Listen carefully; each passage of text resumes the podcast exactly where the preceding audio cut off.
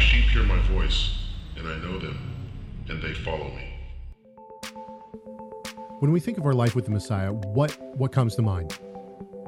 Well, we should recognize that he is, he is our life.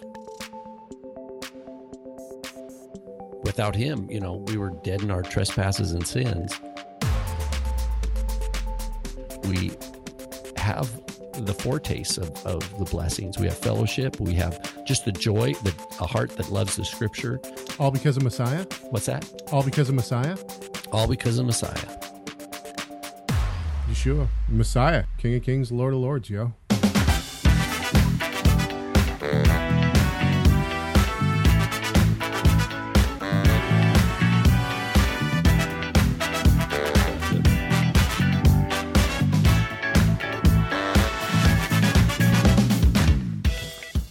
Is Wednesday, March 13th, 2019. This is Messiah Matters number 257. Just when I was getting used to room service, I had to come back. My name is Caleb Hegg. And I found my passport. I'm Rob Vanhoff. Yes. uh, awesome. So, You know, Israel Israel does not stamp your passport. They What? give you that little they give you a little tag. They stamped mine. Did they? Well, they changed their policy. I haven't been there in 20 But 20 that years. was what, so- 40, 40 years ago? Yikes. oh, oh, harsh, dude. Dude, you and I are drinking from the same rock right now. What's in yours? Coffee. Water. So Rob is uh Rob is preparing to go to Israel. And um ooh, new kicker. New uh we got a new executive producer ki- kicker. Um so he's preparing to go to Israel. He's going to give this lecture on manuscripts, formation of manuscripts. And uh, as is the custom of anyone that's going to present a paper, your mind is just totally immersed in all things manuscript related. Yes. Um, so that's always fun. And uh, yeah, but there's there's more news on that front.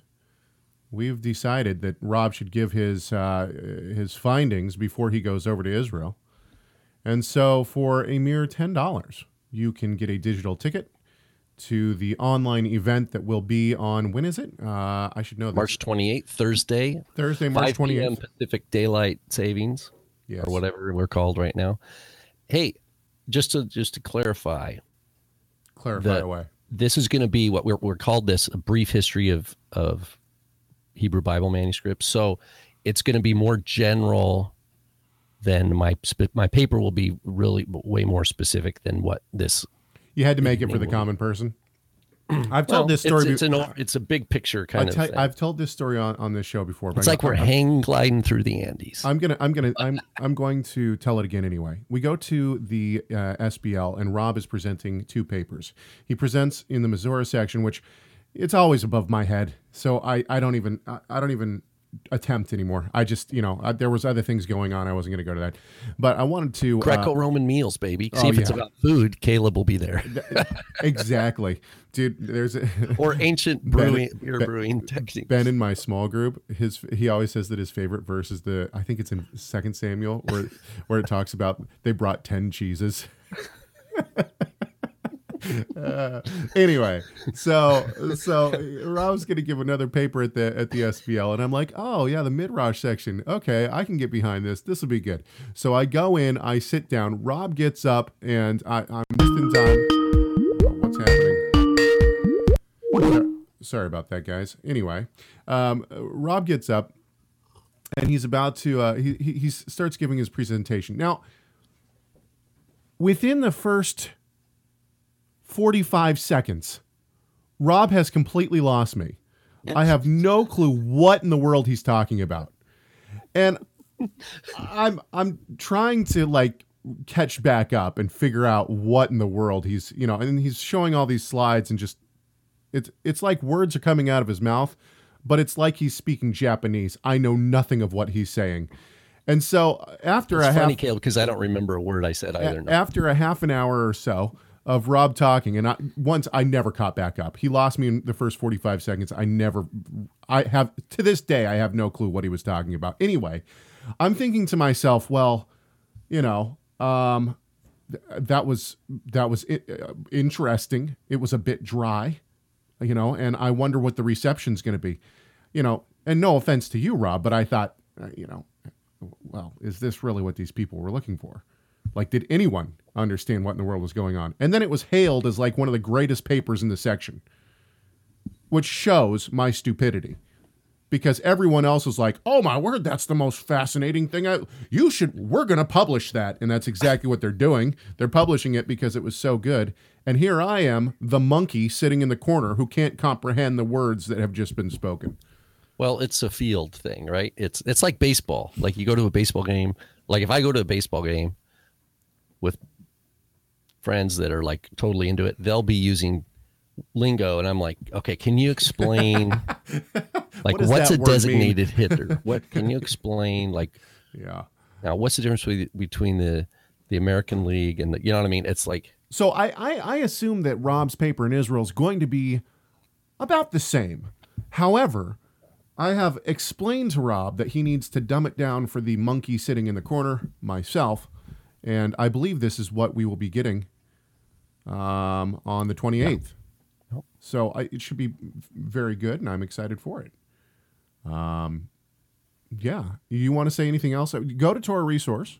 Go to Torah Resource. yeah, Mike has a nice link up Yeah. Looks great. And I think uh, the, an email went out this morning too, uh, Right. or abroad to our mailing list. So Right. So uh, go get your ticket now, ten bucks. Um, and and you'll get basically uh, well something I could share. So you want to have uh, a good screen if you want to be able to kind of see the manuscripts because there's a lot of heavy visual element to this. And but all the images, I think the vast vast majority if not all of the manuscript images will be pulled from live libraries like british library etc and i'll have links for all those so people can go and um, follow up on those later uh, if they like and for those in the chat room, Mike just put it in the chat room. so I'll, I'll link to it in the chat room. Chat room. and this is cool uh, for another reason caleb is because we've talked about we've wanted to do webinars like this Right. like eve- an evening you know share an evening. evening with a, a chat the fireside chat you know with the, with a pipe you know Get your bubble pipe. yeah. uh, Okay. with a book, you know, and, and crackling uh, fire in the background. So one of the things that be fun. happens when I set up for the show is that I bring in an extra keyboard and I set it up and then because my normal keyboard is pushed in a different location for I think one of my cords is going bad. My mouse Oh. never works. So if you see me continue to fidget with something, it's so that I can move my cursor because all of a sudden I don't have the ability. Um, okay, here we go. Let's say this. Give us a call 253 465 3205. It's 253 465 3205. You can also send us an email. And these are actually really important. See resource.com. Our email uh, is actually a very, and the comment line are a very big part of the show. And this past week, uh, on Monday, when uh, we sat down to look at uh, what we were going to talk about, we had nothing basically the book that I had that was full of weeks and weeks of content has has been we've pillaged it um, for content, and so um, basically we scratched our heads and said, "What are we going to talk about?" Now we probably have a full show here, but um, nonetheless, but even yesterday in the morning we were saying, "Okay, what are we going to talk about?" Now that's on us.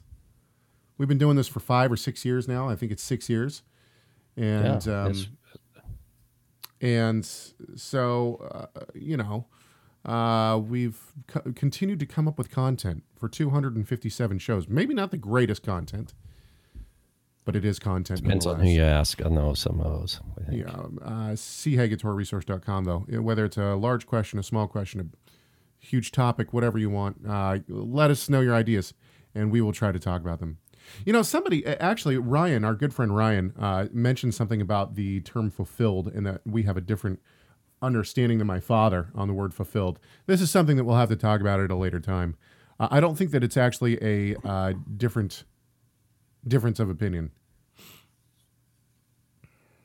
I don't, but I'll, I have to go back and listen to all the uh, listen to all the uh, the clips um, that that Ryan has mentioned.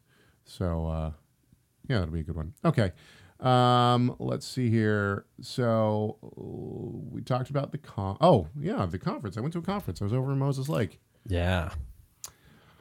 Uh, yeah, it was. Uh, it was. I first impressions when you walk into this place. Well done. The facility was very nice, full stage, full. I mean, they they videotaped the whole thing with professional cameras, uh, full Wow, soundboard, lights, um, backdrops on the stage. I mean, it was nice, and it was it was held at a church, um, and I can tell that the you know the uh the yeah it's it's been good. Anyway um so i walk in the uh the exhibitors uh i don't i, I want to call it a corner. The exhibitors corner was uh there was five booths maybe? And when i say booth i mean a table and uh just you know there was a little walkway you could hit all just you know it's like being in a small little kitchen where you can you know you can hit all counters just by turning. Wow.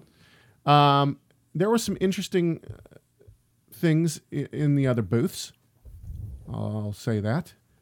Um, some of the books I saw were uh, interesting at best.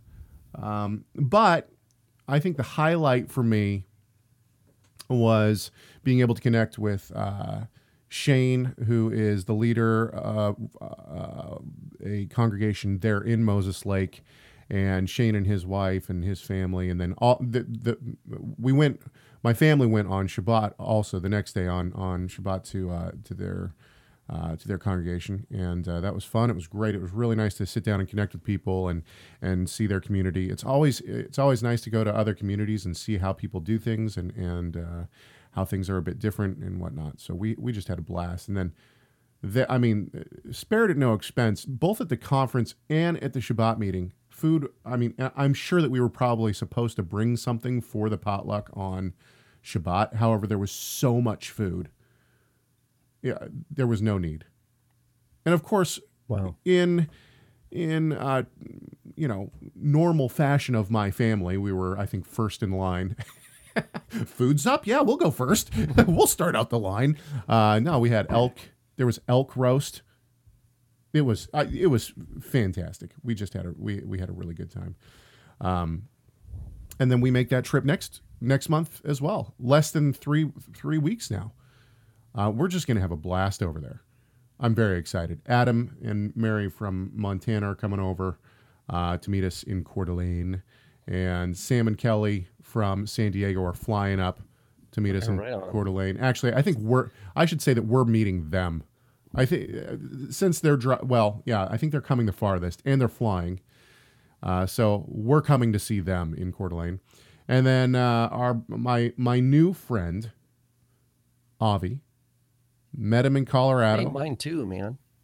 he's coming up with his i mean he's got a tribe he's bringing seven his seven children and his wife uh, they're coming up which is really a, i mean That's a road trip. it's a road trip I mean, and when not I only was a that kid, I was one of six, and so we'd have my dad and my mom, six kids, in a big station wagon with like a 1968 Pontiac station wagon, carrying. Then hooked behind that was the trailer, and I remember my little brother and I. It, I don't know if anybody's seen these kind of Pontiacs. It's the very back seat faces, faces out right Yeah. So my brother and I are watching, and one of the weirdest things is when another car's up there, you're just staring, Staring at, at the 'em, right. driver.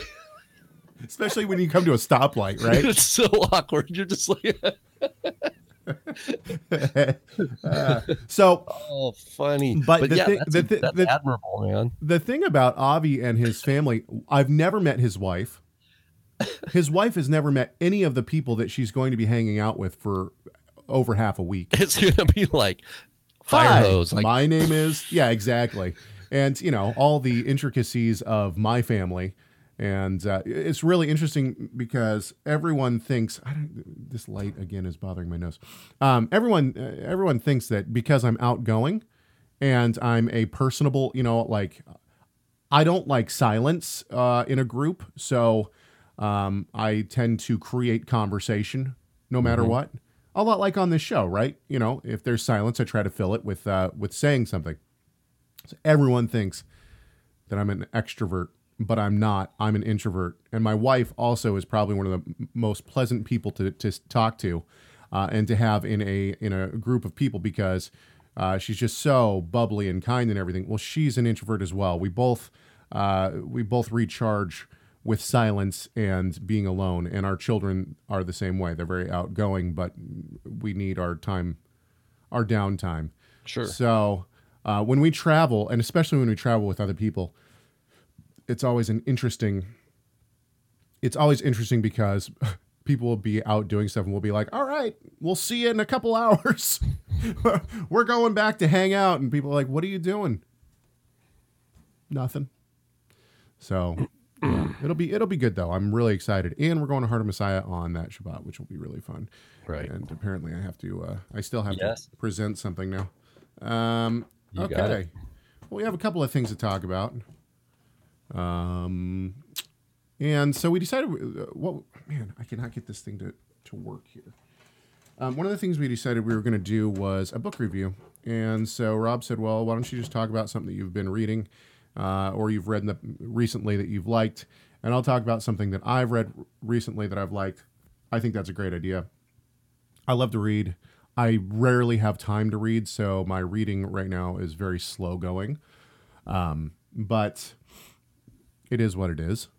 Do you want to go first? Or do you want me to go 1st I'm happy. I'm happy to go first. Go for it. Um, I've uh, let me find. I had some notes just to believe it or not.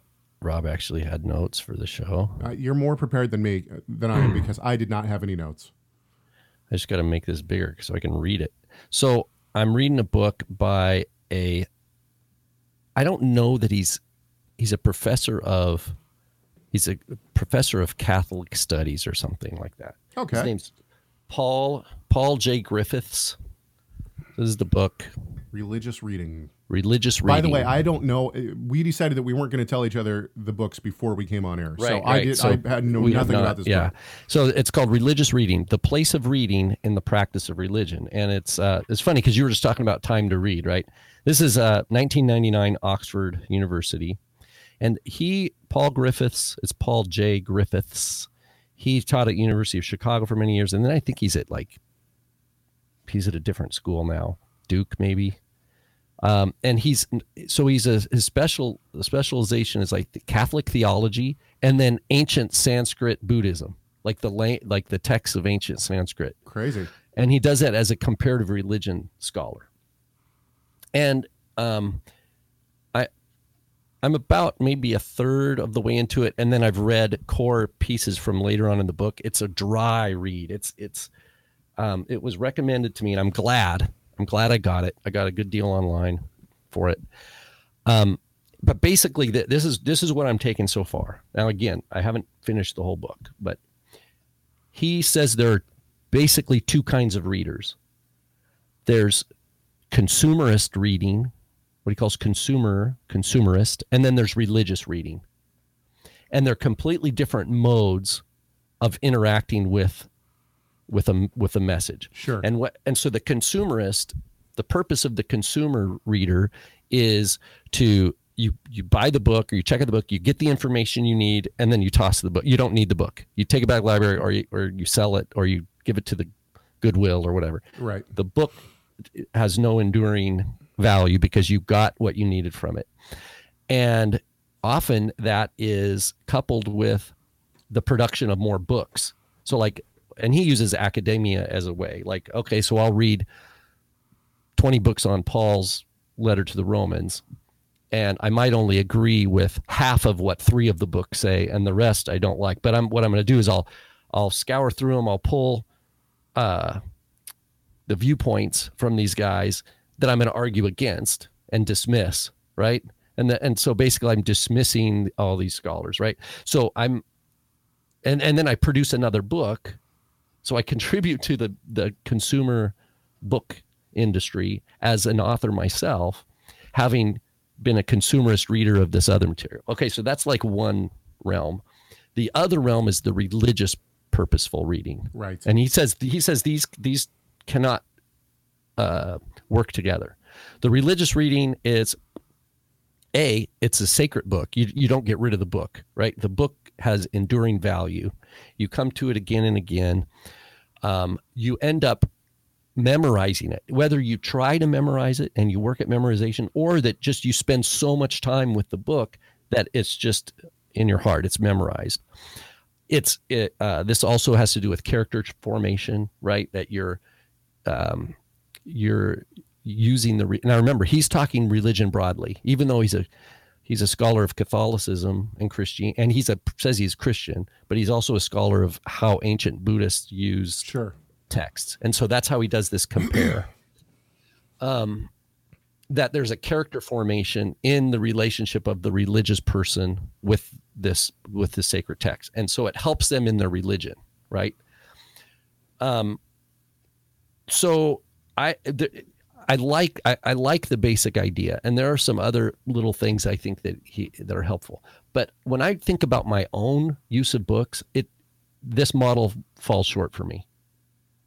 Because here's why. I have i mean i have books all around me and in the other room that i now some of them my wife always lets me know you need to go through and get rid of some of your books The honey bucket guy is in the chat room again. oh right on welcome Welcome.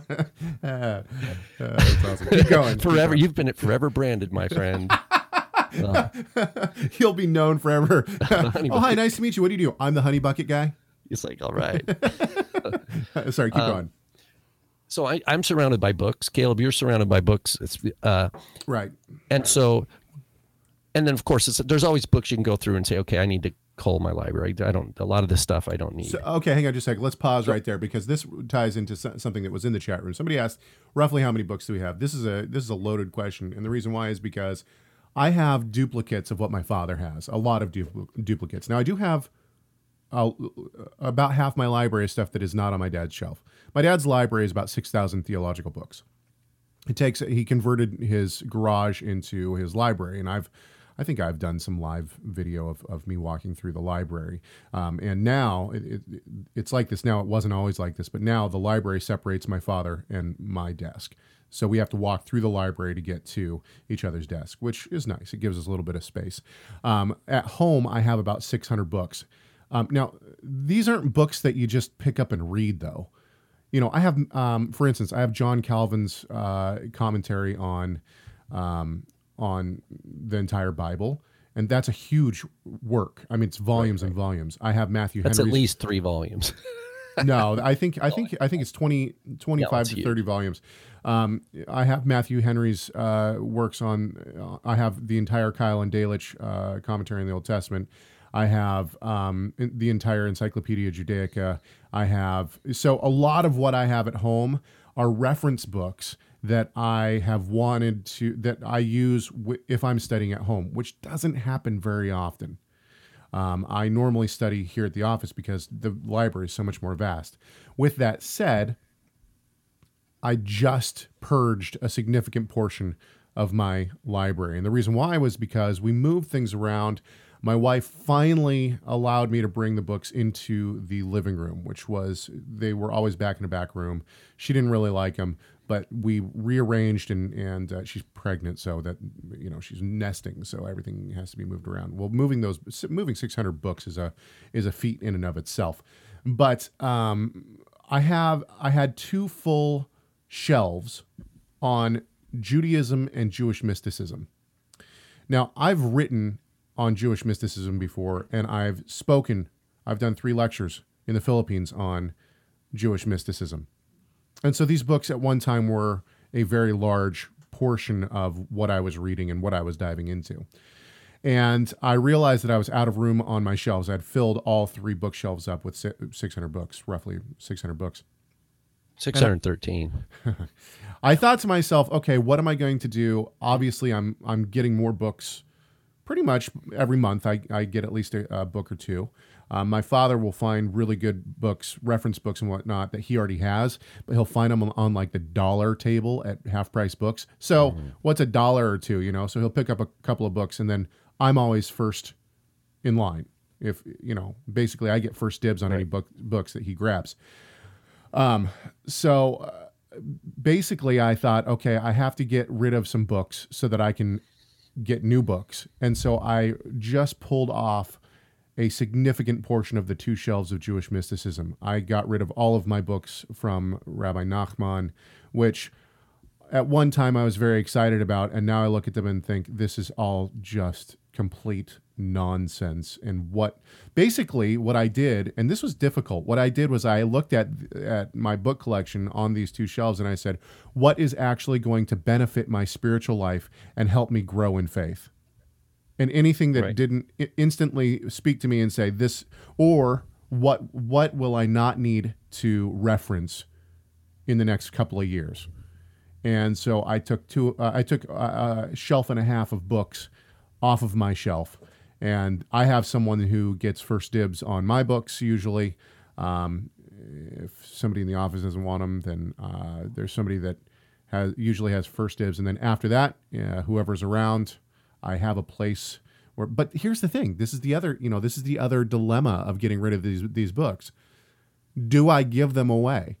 I mean, honestly, there are people who are into all things Jewish, and so they see something by Rabbi Nachman, who is a you know is a staple uh, writer within Judaism today, even though he died back you know hundreds of years ago, and they want to grab it just because they think they want to read through it, but it, it, it literally is just total and complete nonsense. There's very if it's if it's not beneficial, it's not beneficial at best. At worst, it's detrimental to someone who may be reading it. So did you just throw those ones away? What'd you do? They're still sitting in a box. Oh, you haven't. You know, for the person who gets first dibs. Yeah, there's books I own that I do not want to put back in circulation. For that saying I, that I, I don't want. I don't think other people should be reading. Yeah, exactly. So Uh, and it's like, you know what? That's just that's like my opinion, man. I don't even have my soundboard open today. It's it's it's been a day. Okay, So keep going. let- let keep me- going. let me yeah, keep up going. mine. I'm sorry. I'm sorry. Yes. so we're wrap we're we're surrounded by books, and I started thinking, I'm like, okay, if I look at my reading behavior, you know, I I can appreciate the idea of someone who, who's got a regular time and place, and like maybe early morning, they get a cup of coffee, the whole house is quiet, they turn on a little lamp, and they they have their devotional time, or maybe it's at nighttime, husband and wife, or maybe it's family, you know, after dinner, what, whatever it is, and it's it's a daily or fairly, you know, recurring, frequent um, routine of sitting, reading the word, and talking about it together. Okay, that's a re- I would say that's religious reading, Right. and uh, so I can understand that. But but then I also but I'm wondering what I haven't seen addressed in in Griffith's book here is the idea what what about the translator? Which world is he in? Does he have one world? Let's say let's say I'm a religious reader who's also a translator.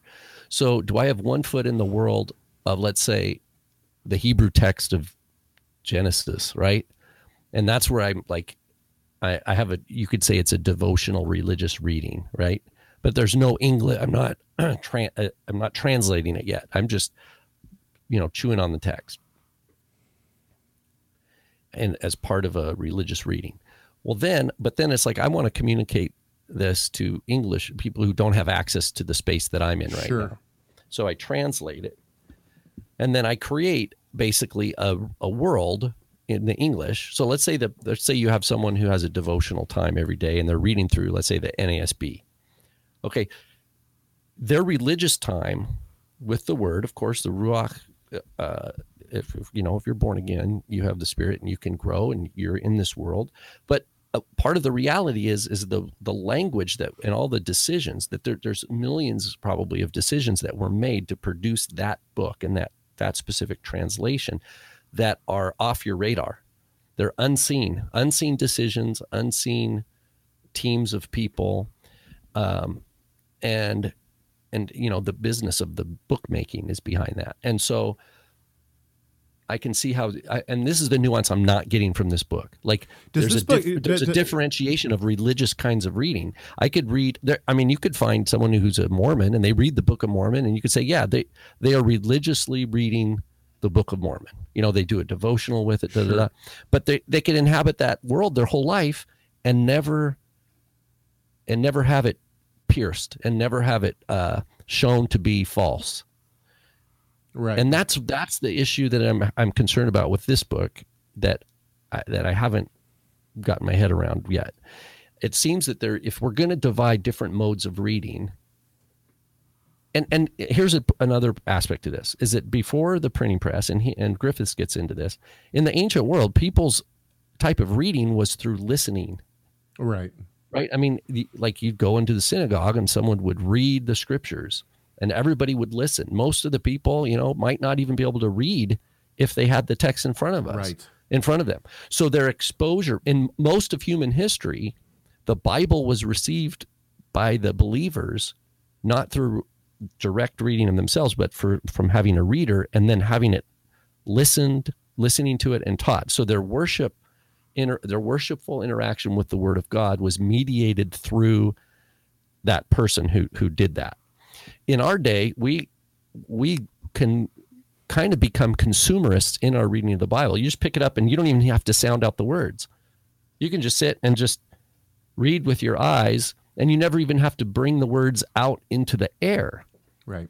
and and so I like that Griffiths is getting into this issue. He's he's he's kind of getting into the arena and trying to to make sense of it, and and he wants to separate consumerist really reading from religious reading. I just think I need a more I need a better model because it doesn't exactly gel with my own experience. Do you now? Are you reading this book in tandem with your research for the paper you're doing in Israel, or is it Yeah. totally separate? Okay. Yeah, yeah. Okay. Well, because and the reason why is because I'm trying to understand. I'm trying to understand how different scholars and and don't get me wrong, Paul Griffiths is a super. I mean, this is hard to read. I mean, he's this guy. Like, I feel like the monkey in the back of the room. Like when I'm reading this, I have to go back and I have to read sentences over and over again. I have to mark it. Okay, this you know. So this isn't a book that you're telling the listeners, "Hey, this is something you should go out and and buy." Yeah, I'm not. I, I, I'm. I don't. I don't think. I'm not saying it sucks. I'm just saying, and I'm not expecting people to to go buy it. Yeah, Oh. I'm just. I'm just telling you about a book I'm reading, right? And Gotcha. what my. Uh, but yeah, yeah, I'm trying to get into the modes. What motivates? Okay, so there it is. That, so then we get to this. If I'm a religious reader, you know, most of the most of the library of of the world, it's like a huge chunk of it is commentaries on on sacred scripture, whether it's Christian commentary on the Bible or Jewish commentary on the Tanakh or even um, the you know Muslim commentary on the Quran, Right. Buddhist commentary. Like most of the most of all this stuff is commentary, and the commentary, and this is something that Griffiths gets into. Commentary is the product, for the most part, of religious readers. In other words, they're interacting with the text. Caleb, you know this because you're writing on Acts right now. and then you have your purpose. What's the purpose of your commentary? Are you trying to teach something? Are you trying to argue something? Right. But that then is another product, right? Another religious product. Well, if I think of the Masoretic enterprise as a type of religious product, in other words, the book of the mass, what you know, and scholars say, well, why did why did they do this? Were they trying to save Hebrew from the Arabic influence, you know, or were they, um, you know, trying to show off how how well they knew the Tanakh? Were they trying to create a legal structure to protect future scribes from corrupting the text? You know, there's all sorts of different Sure. reasons that, that people say that's why the Masoretes produced these books in the 10th century. And so I'm using Griffiths as just another way to think about it. Not that I'm going to, like, obviously, like I've said, I'm not that I buy or find everything he has to say helpful. So I'm looking, I'm kind of approaching his book from a consumerist kind of view, Right. I guess. But, you know, there's a lot of books I have that are scholarly, that are not Bible, they're not scripture, but I keep them because I value them and I do return to them again and I do pause and chew on like the ideas because they're they're authors and scholars that I respect and that I've gotten a lot of value from. but that doesn't. But so in a way, that's where another place where it seems like Griffiths' model bro- breaks down. It seems like there would be just academic books that he might think I read religiously because I ponder them. I'm kind of meditating on, on it in a way. Not that it's, I'm not taking it as scripture, but that I'm trying to understand an idea that that is helpful in my own development. So, anyway, I, I feel like I've been talking forever on this. Okay, I went in a totally different direction with my with the book that I chose. Um, uh, normally, like Rob, I'm reading things for whatever I'm studying. So uh, currently, I'm, um, you know, I'm. I'm going back and forth between three commentaries on the Book of Acts because I'm writing on Acts. So that's, uh, you know, my headspace is very much in there. However, I always have another book or two that I'm reading as well. A lot of the time, what will happen is I'll pick books up, I'll get halfway through or three quarters of the way through, and I won't finish them for one reason or another. I'll lose interest. A lot of the time, I just lose interest by the end. I feel like I've gotten the gist of what someone's saying, and so I'm just done. Um, and I think one of the reasons that is, is because um, a lot of what I read is, in fact, scholarly. So it's not, you know, it's not something that the average person picks up and looks at and says, "Oh, this looks great. I'm going to read, you know, this thing on I don't know. I don't know, this in-depth look at Philippians 2 or you know, something like that." But those are the kind of books that I'm constantly reading, you know. And when I want a break from things, this is no joke. Uh, the uh, probably about 6 months ago I thought, "Man, I've been reading such heady stuff and things that are so specific. I was reading a, uh, a, a, rundown of Codex Bezae, which was fascinating, but just super in the weeds for anyone who, um, you know, isn't into that kind of thing. Um, and so I thought, well, I need a break. I need something that's not as heady. So I picked up N.T. Wright's two volume commentary on Paul which is I don't know I don't know how many pages it, pages pages it is. I think it's maybe fifteen hundred pages. And once again, it's heady, but it's it's right, so it's not it's not like that specific study. So, with all of that said. Uh, several weeks ago, my family was at a church that we frequent on a regular basis, and uh, the teaching is just fantastic. And uh, one of the pastors got up and said, We have a couple of books on the back table. Um, if you have, you know, a couple bucks, put it in there. But if you don't, just take them because we, we think they're really good books. And uh, so we want you to have them. And I thought, you know, a lot of the time when, when churches give away books like that, I'm like, eh, you know, what is this going to be? Surface level, very, you know, fluff is kind of what I think when I think of a church giving away a book because the book ultimately has to reach people on every level, right? The, you know, the brand new believer, they have to be able to read it as well. But I went back and I asked, okay, what book do you? Because I didn't have any money, and so I said to the person back back at the table, I said, look, I don't have any money. What book out of the two do you think would be the best? And he handed me the book I'm about to show you. And then I looked at it and I thought, this does not look good at all. I thought, "Hey, Faye, this is, what, what, kind of a read is this going to be?" Um, and so I went back to the table and I said, "I'm actually going to take the other one." And he said, "I'll tell you what, you just take both of them." Oh wow. And if you if you know at some point you want to put a couple bucks in the offering plate, that's fine, but just consider it a gift. I said, okay. So I went home. I took the initial book that he had given me, the one that I wanted to take back. I sat down on that Sunday. This is maybe two weeks ago. I sat down on that Sunday. I opened it up. I thought I would. I thought to myself, you know what? I'll read one or two pages and just kind of get a flavor for the author. I couldn't put it down. It was probably one of the best non theological books I've ever written, read in my life. Um, it's called, it's a new book. It's by uh, Rosaria Butterfield, and it's called The Gospel Comes with a House Key. And basically, it's all about, uh, well, practic- uh, practicing radically ordinary hospitality in our post Christian world. She is uh, just a fascinating, fascinating person to read about.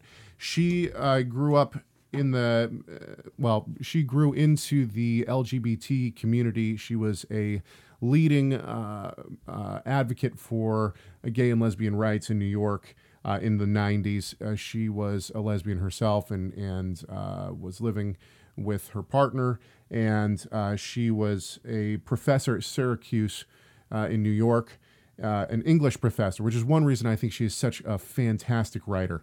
Um, and she uh, was helping. She was a champion in the in the gay and lesbian community. She was actually helping write um, bills for equal rights, and she decided that she was going to do a book on uh, on how Christianity was wrong, essentially. She told all of her students that you can't critique a book unless you read the book. And so she had written a piece in a newspaper, and a pastor had uh, written to her about the piece in the newspaper and said, I would like to uh, talk to you about it. Well, she kept coming back to it and coming back to it and coming back to it. And finally, she thought I should get a hold of this guy. She started going to his house, uh, his him and his wife's house on Sunday nights and having dinner with them. And uh, this pastor would open his home up to anyone and everyone who wanted to come and eat at their house. And so through that, she came to uh, start going to church with them and eventually came to Christ and left the LGBT community, married her now husband, who is a pastor of a very conservative Presbyterian church. And uh, this book is actually not about her coming to Christ. She wrote that in a different book. This book is actually about their her and her husband's outreach in their community, and but uh, using the same yeah, she tells a lot about her strategy. story. Yeah, she she tells a lot about her story, and then um, it- the way that she writes. uh, You know, once again, it's just ve- I can tell that she's a professional writer. You know, she'll she starts she'll start a section with you know uh, Monday, February twenty eighth, two thousand eight, and then she'll she'll dive into the story. But then she leaves these stories. You want it to resolve. You want to know what happened you know, and she never tells you, which is brilliant because there's this sense of I want to know more throughout the entire book. Um, and so basically, her point is, and I'm not saying that I agree with the entire book, but her point is is that when we open our homes to our neighbors and to our community around us, not rolling our eyes, not judging people who are going to come to dinner, but opening our homes and letting our homes be a jump point for believers and non-believers alike. And we don't try to judge people or or, or smash people over the head with the Bible, but live our faith and live it openly and fully in front of people being the conservative christian or whatever it is that you know opens their home to anyone and everyone um, this speaks the gospel to people in mighty ways. That's the uh, that's the thrust of the book. Um, and honestly, I, I I can't. I think some people will take issue with the book, honestly, but just for the writing style alone, she's such a good writer, and um, you know I know that she probably was writing with a female audience in mind, maybe not, um, but she really is cross cross denomination and cro- cross uh, audience. You know, I think that her book really spoke to me in many ways, that, and I'm sure it would speak to my wife in different ways. Um, but what she said, you know, she talks about a, a lot of different aspects of life. She has stories about her mother, who was an atheist until two days before she died, and uh, Wow. the uh, you know her mother living with them for 13 months or 16 months, or and uh, you know how hard that was for them. Um, she talks about um, church discipline and having to bring church discipline on people in the church. Um, she talks about her next door neighbor who um, she calls Hank, but I know that his name was different. Uh, but he, uh, him and his girlfriend had a, a house in their neighborhood, four hundred and fifty thousand dollar house, um, and he got busted for having a meth lab. And so the fallout that came with the neighbors, wonder, you know, because they were essentially Wow. um, inviting this guy into their home and whatnot and, and having meals with him. And so the idea of what the neighbors thought when he got busted with a meth lab and um, how they continue to visit him in prison. And it, I mean, it's just a, the whole book all around is, is the, and I will say the name of it again for uh, the people in the chat room who are asking. It's called The Gospel Comes with a House Key. It's by Rosaria Butterfield. And, uh, yeah, I can't say enough good things about it. And I just picked up the other book that the church was giving away because I'm pretty much done with this. I'm in the conclusion. Um, but I I picked up the other book while we were in Moses Lake, and it's a little bit more. You know, I see exactly what he's doing. I've wanted to write the exact same book, but his introduction to the gospel in the first two or three chapters, just unbelievable. And actually, he's a pastor here in Bellevue, uh, which is about what thirty minutes away from me, 30, 40 minutes. So, um, yeah. But I, I, I think that uh, I think that no matter if you agree or disagree with Butterfield's uh, conclusion on Christian hospitality, which I tend to agree with, um, for the most part, um, whether you agree or disagree, I think that her book is uh, is worthy of, of reading. It's definitely not scholarly, um, but you can get it online for a uh, a very it's inexpensive and it's not scholarly at all. You don't need any Hebrew, any Greek.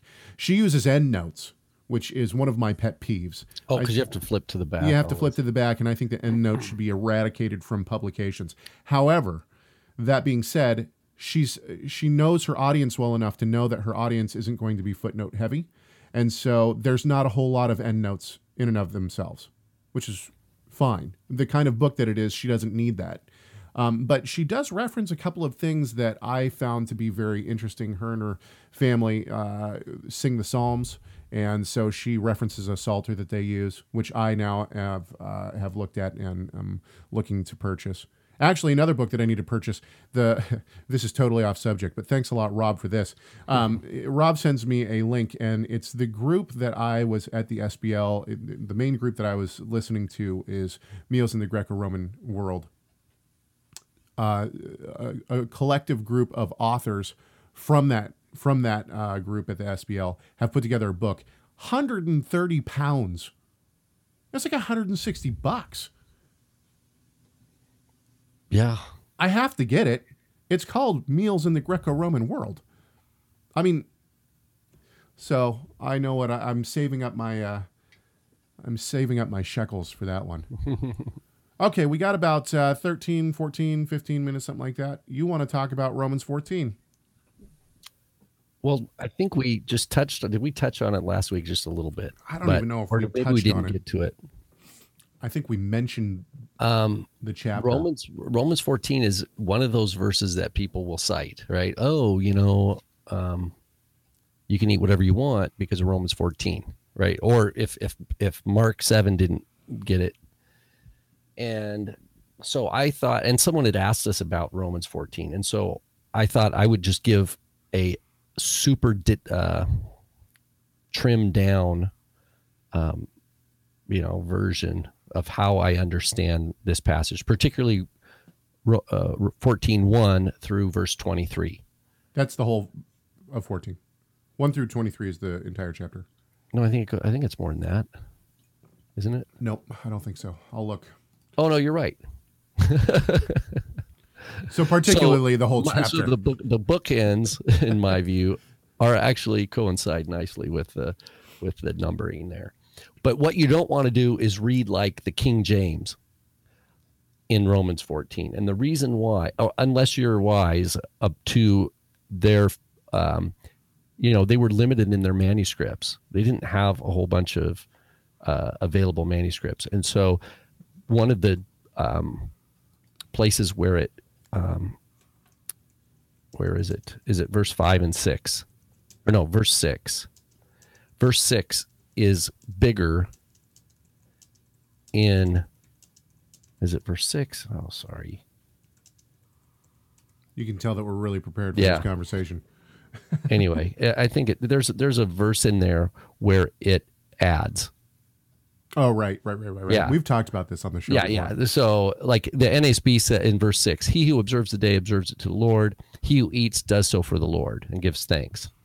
The King James follows this um, you know, this whatever we call it, the received, you know, the Textus Receptus. And it says, He who regards the day regardeth it unto the Lord. He that regardeth not the day to the Lord he doth not regard it. It they added this extra bit. No ancient uh, manuscripts ha- have this, and it's just so. This is uh, one of those places where they added. Um, but the bookend then is verse one and verse twenty three, and it has to do with a person who is not living by faith, but is doubting. And the language of the doubting is uh, contrasted by faith in the Gospels and elsewhere in the apostolic writings. Like when Yeshua says, you know, if you know, if you have faith but you don't doubt in your heart, right? So right. these are contrasted, and there's, uh, or he'll ask, why do you doubt in your heart, right? It, in other words, it has to do with someone who is not, um, they're not living fully out of faith. They're they're sitting there, you know, judging within themselves and usually judging other people. Right. And like for one of the one of the examples would be where they're going to watch Yeshua to see if he breaks the Sabbath and they're going to pounce on him, right? It's that kind of thing. So what Paul's talking about in Romans 14:1 is that if someone comes in and they're says they're weak in the faith, that you can you, they they're welcome. However, not not to give space for in the, the NASB says uh, passing judgment on opinions, and it's weird. I don't like the NASB. It says passing judgment on his opinions. Uh, the the his the genitive there's not in the Greek. That's interpretive. It means the uh, this meal time, this fellowship time, is not a time for people to get in arguments or judge each other for what they're eating. So while he does start, he does talk about uh, observance of days in here. That's only secondary to this main topic, which is meal meal time, and this the the best way I think to make uh, to explain what's going on here in Romans 14 is if you imagine, just imagine you have a meal, and you've got nice fruits and veggies, and then you have some sort of meat now, there's no reason to presume that there would be pork on this table. So uh, now some might argue, well, there's probably pork on the table, you know. Well, that would be it. We can have that discussion also, but I, I'm going to assume right now that we can just all agree this is this is an inter-Jewish problem, and then Gentiles come, and the gent the gent presence of the Gentiles does not change the fundamental nature of the problem. The fundamental nature of the problem is this is under the line of like Romans or uh, Matthew 15, you know, you didn't wash your hands. Right. Or you're everybody else is fasting and you're not fasting. We're talking about that kind of thing. Um and so there's meat there and there's vegetables. Okay, so some and assume that these are all this is a fellowship, right? right? So this the hosts and the general overall tone of this of this gathering is one of believers even though there might be some people who are willing to be there, but they're not really sure, you know, if they're in or not, right? But they're there and they feel welcome. Okay, so that's the scenario, in my view, is going to get you the proper understanding of this. And what would happen, though, and this is what Paul is trying to teach uh, the Romans about, is, is his understanding and his approach to this kind of, it's kind of like a, what we, in rabbinic terms, a halakhic issue. Right. You have some people come and they're, let's say they're not normally there. They come, this is somebody else's house. They've never been in this house. They see all this food and they see the meat there. So the issue is not that it's that it's pork. The the the issue is that it's meat, but they don't know. Well, maybe was it offered to idols? You know, I don't know. So what they're going to do is they're just going to go. They'll go through the table and they're just going to eat Skip. vegetables. Yeah. Right and there's going to be another guy in line behind him and he's going to get a big old piece of the meat on his plate right? I'm just imagining this. What paul's saying is kind of like me at shabbat this last shabbat just scooping elk roast on caleb, caleb yeah yeah. Yeah so someone paul's saying this is a classic that's the setup.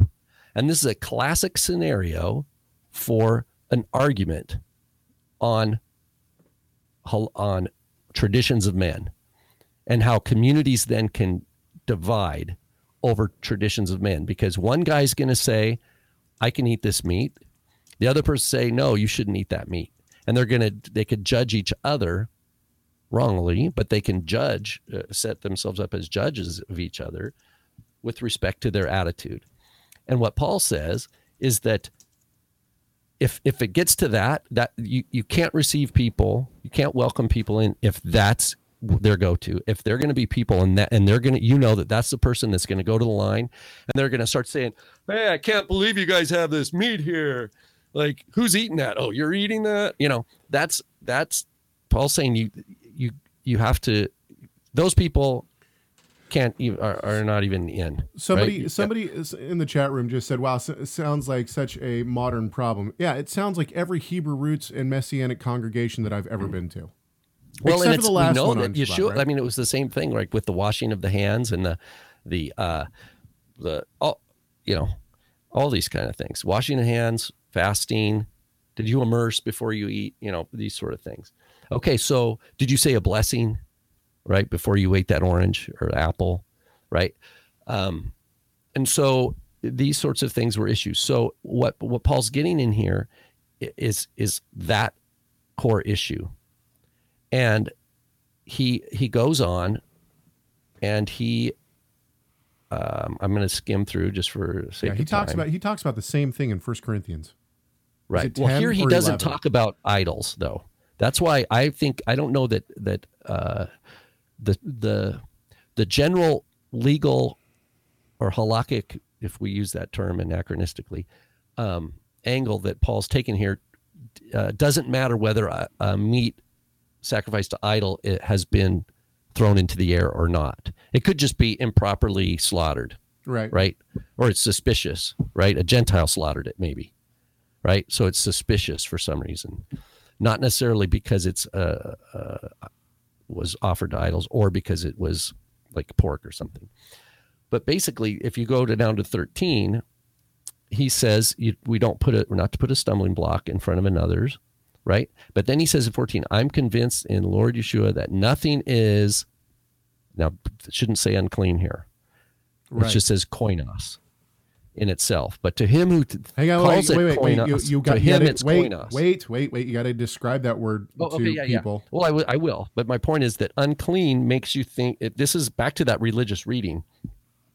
The the devoted Christian reader here is going to read unclean, and they're going to think, oh, that's unclean like Leviticus 11, and oh, nothing's unclean in of itself. Oh, but to him it's unclean. Oh, so Jesus did away with the food laws, and now and see that's where they go, and that's part of their religious world now that they inhabit, and that's our challenge is to say, wait a minute. I love you dearly, but that's not what the scriptures are saying, and the and the translators here have done us a You disservice. still haven't Coin- described coin- koinos, yeah. Long story short, koinos here, as it's used elsewhere, is an innovated term. This is a a, a recent term in the first century. It's not used in the Greek of the Tanakh at all. It's um, and it's a tradition of it's a it's like a it's like a uh, not just a kosher stamp, but it's a certain brand of n- unkosher. It's like instead of instead of a kosher stamp, right. it's an it's an uncoat. Like let's say there's a you have the circle, the U with the circle on it, Orthodox Union. You could have like a, it's a circle with a with a slash Line through it. Right. So it, it would be like unacceptable, unacceptable, unacceptable, Man-made unacceptable though. Yeah, It's but it's man-made, man-made, right. and but it's but it's it has currency. People are they think that this is a real thing, right? Touched by a Gentile, again, we can't. Uh, uh, Paul, just like Yeshua in the Gospels, is saying the same thing. It is on us to discern between the tradition of men and the Word of God, and it's not self-evident in our lives where that line is, and we have to search a matter out. Right. So, what this uh, that nothing has been stamped in and of itself as this. This this this is in other words, this is a man-made thing to the person who considers it. To him, it's that. So that means the guy who's got his little mental uh, avoid stamp and he just goes boonk. Well, to him, he put the label on there. To him, he he that he considers that um, off limits. Right. It, it could be a nice piece of beef, but he just has some reason. Oh, well, I know the guy who did it, and he's suspicious. So the kosher, the, yeah, the kosher, the koshering facility. Uh, the people who koshered it aren't as stringent as this group over yeah, here. So yeah. we're going to. and this is not surprising if you look at all the different differing kosher certifications in even Orthodox world. right? Was it slaughtered properly, right? And that's where you get into the the Jewish mysticism again with with with the reincarnation. Did Right. you let the nefesh? Uh, otherwise, you might be consuming the nefesh of a of an Israelite, right? I mean, that's that's the Lurianic Kabbalah, is that if you eat meat that was not that has the uh, an un an unstrict kosher standard, and it has blood in it, you could actually be consuming the reincarnated nefesh of. it sounds weird, but it's you know that's the deal. But obviously, back in the we don't have evidence of that in the first century being a, a concern. But um, but so then he goes here, and he goes on, and he keeps talking about how to navigate this, right? How to navigate this. Um, we are to pursue things which make for peace and building up each other. And then he says, "Oh, all all things indeed are clean, but they are uh, they are evil for the man who eats and gives offense." Okay, this is an important verse that I don't like the way it's it's translated. Um, it what is what is saying here? Where this is uh, uh, Romans fourteen verse twenty, but it's the second half of the of the sentence. the pantamen kathara just means all the things on this table that we were just talking about, all the things that were available to eat are kathara. And that's the word. That's the Bible word. Are pure, are clean. Not all not spiders are, are doesn't mean spiders are clean. It doesn't mean frogs are now clean, right? It doesn't mean you can eat a horse. That's not what this means. It just means all that it, it's talking about the meal that you're at and the people have put on this food. He's saying all the food is pure, but it is, but for the person who is wrapped up in this um, uh, hostility to what other people are eating and what they're eating, like because of what's what's here in the meal, to them it's evil. Right. So the purity of that food doesn't help them. In other words, let's say I'm the let's say I'm that guy, okay? And Caleb, I just met you. You invite you. You're you're practicing this new book, right? And you have this big uh, food, and you've got vegetables, you've got fish, and you've got some elk there, okay? And I come, and I'm let's say I'm all, yeah, I've been immersed in these Rabbi Nachman books, right, or whatever, and I'm like, okay, and I'm just kind of checking people out, and then I'm I start making a stink about about the food. Right? Well, Paul's point here is it doesn't matter the purity of the food on the table does not help me in my relationship to God. So there, this is there's an I think I'm going to eat it and I might think, well, I'm only going to eat these vegetables I because think- the vegetables are the only thing I know are pure. But if I and, but if I'm making a stink about the other stuff, me eating the me eating just the vegetables does not commend me before God. It's I still got this this grumbly, judgmental, arrogant attitude that's stinking up my heart and the whole room probably. But I think that it goes further than that. So, for instance, when I was over in Moses Lake this last weekend, one of uh, the brothers that I met there, wonderful, wonderful to talk to him.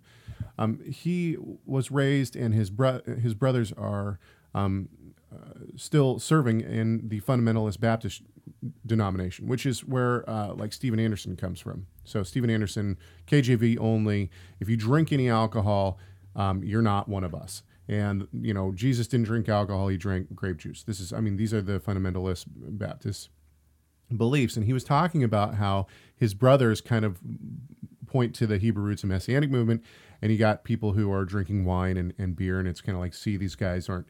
And so, you know, I think of the idea of somebody comes into my house, if I serve beer and they're going to be, you know, if I have beer there and they're going to be offended by that, then what's better to do?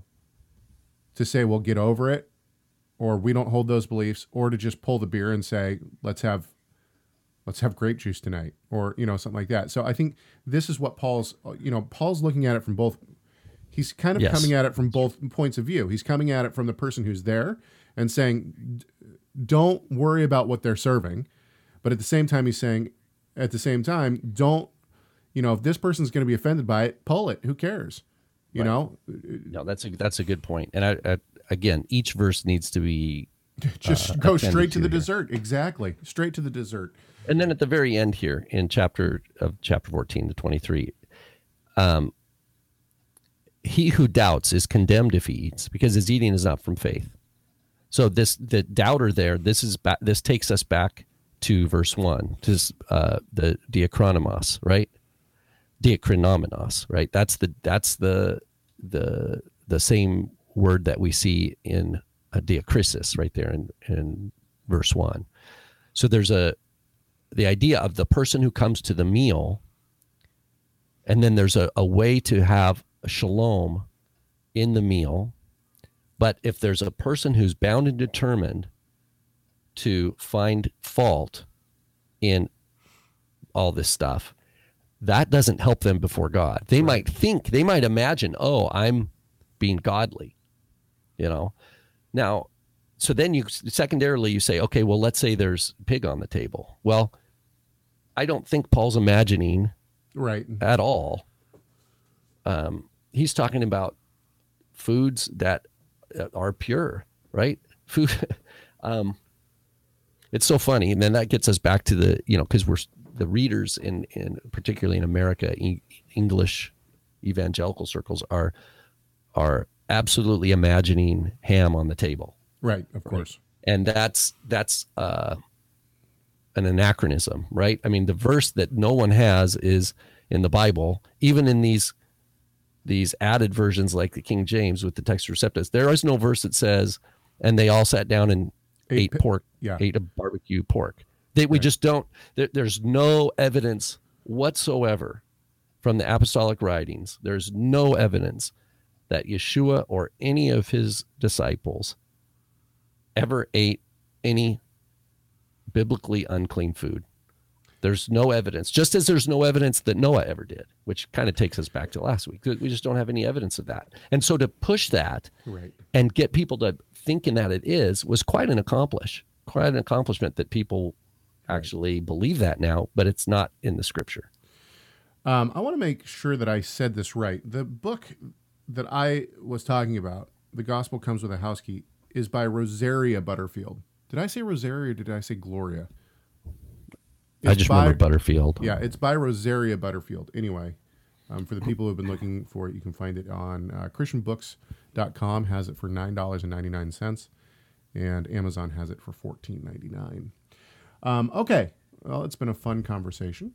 Uh, we've had right around 36 listeners the whole time. Wow, right on. Perfect. Um, yeah, so we hope that you've enjoyed it. And we do really want you to send us emails with ideas and show topics and all that kind of stuff. And you can do that by sending it to, hang on just a second. Let me see here. That's the comment line 253 465 3205, 253 465 3205 and then chagatorresource.com. It's chagatorresource.com. Next week is going to be in the Purim, um, in the during the Purim week. So um, if you have questions about Purim, if you have questions about or comments about the Book of Esther, or something that you find interesting, or whatever it may be, send them to us because next week maybe we'll talk about maybe we'll do something on on um, Purim. That'd be fun, I think. All right, we hope this conversation has done one thing, and that is to glorify our great God and Savior, Yeshua, the Messiah. Why? Because Messiah matters.